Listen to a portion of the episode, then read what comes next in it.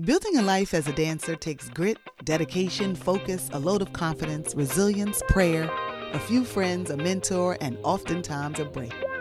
Bring It to the Marley is a documentary series, a talk show, and a podcast. I'm your host, Dwana Adiaha Smallwood. International dance luminary, mentor, teacher, creative spirit, and water daughter. My life has been a series of dreams and goals. It's truly been a pocket full of manifestations lived and fulfilled. I've been working hard to find balance between goals, fun, and freedom. I'm here to help you to find true meaning and purpose moving in the world as a dancer, while bringing you conversations with artists who have tasted the world's stage and carefully choreographed the pages of their lives, and who continue to open doors in the world with all its beautiful noise. My hope is that this show helps you leap even when you're fearful, stretch when the walls are craving in, turn when you've hit that ceiling, and dance even when the music seems to silence. Welcome.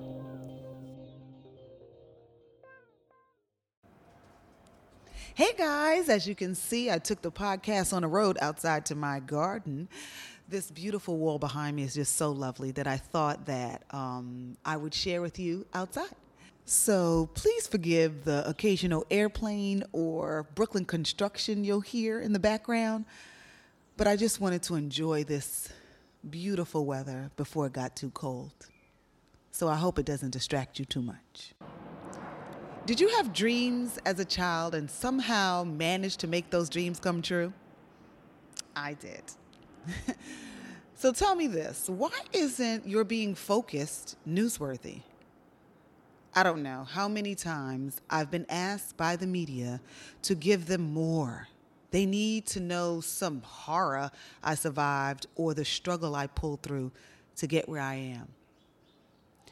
I mean, I don't consider my struggle special and don't see it as any more unique than the next person. And this constant need for them to know of a tragedy in my life made me feel that my story wasn't sensational enough. I would often downplay my accomplishments because I didn't come from such a horrible background. But I didn't come from riches either. This got me to thinking about how being born focused is looked down upon and asking myself the question of is my life worth sharing? But seriously, what is behind the sensationalism of rags to riches stories? It's not that I don't get it. It's not that I don't get how amazing it is to learn of an adversary someone has pulled through to accomplish what they what we all may seem impossible. But still, why is that always the angle of a celebrity's news story? Why isn't it okay to have been born into normalcy and to have been so focused and diligent that the person became what they'd planned and dreamed a great story? Now, on one hand, I can understand how profound it was when someone manages to pull themselves back up after horrific childhood or a single experience and they meet great success on the other side of that.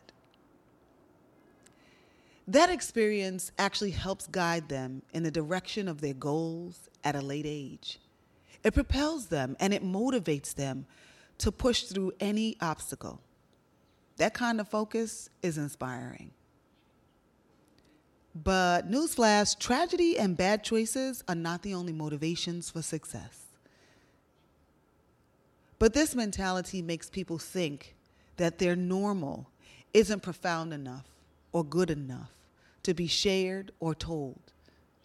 I think this causes so many people to just do things for ratings, for a shock, just so they are spoken about, not realizing the consequences it may have on their lives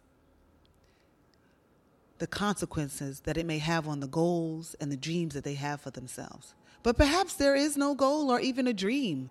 But that's a whole nother topic, guys. That's a whole nother episode and conversation for you guys.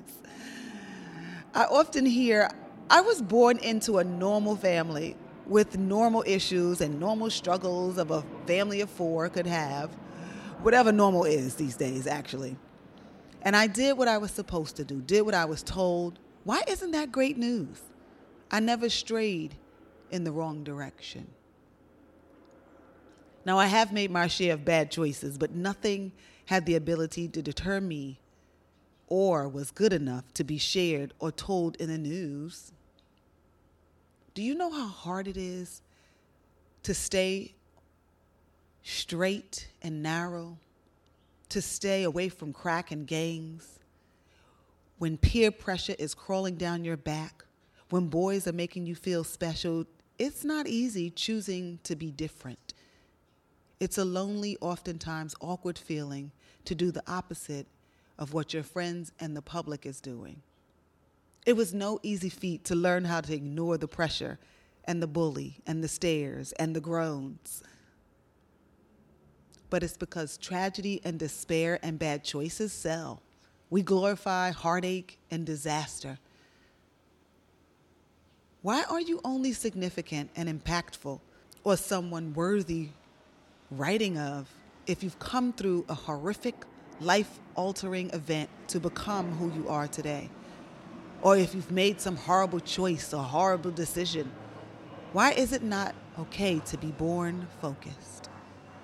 That's why I always ask myself is my story not profound enough or worthy of a book or juicy enough?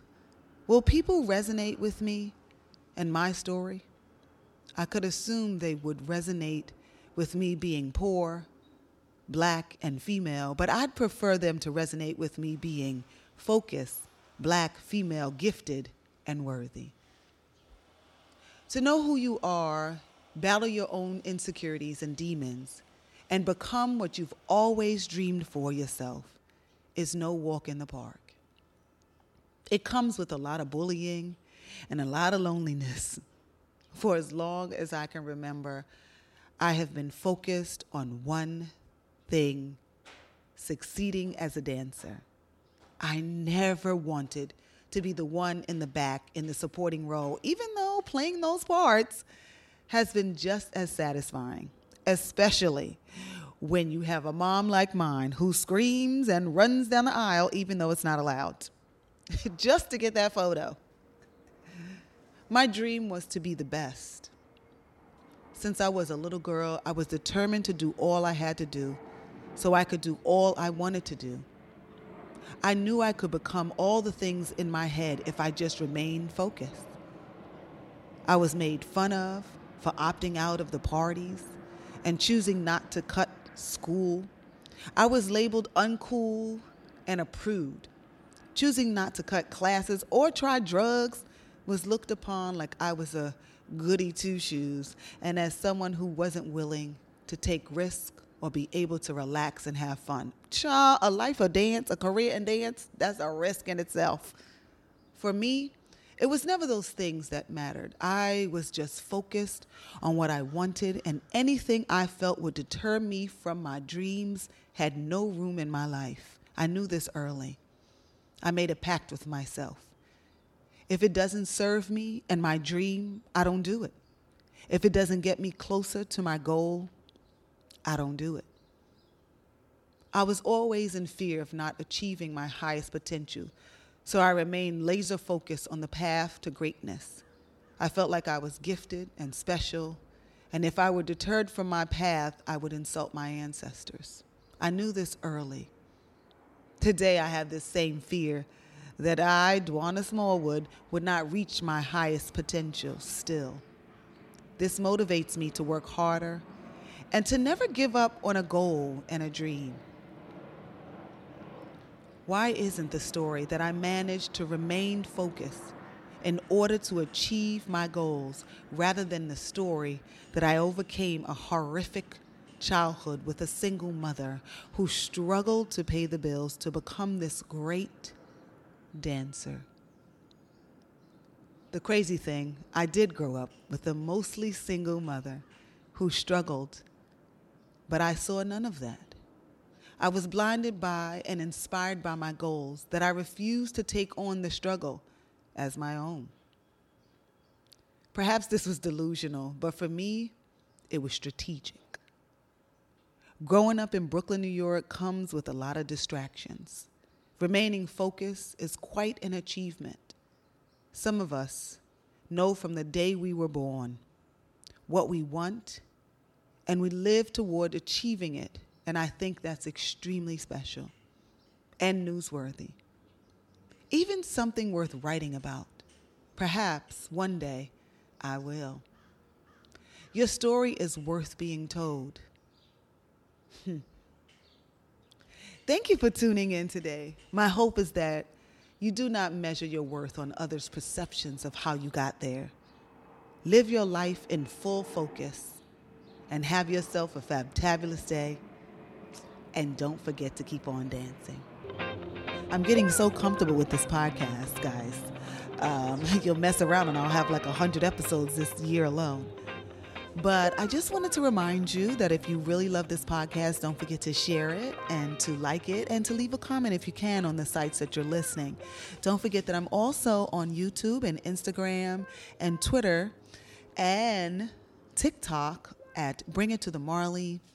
Please stay tuned, please stay focused, and continue to love yourself.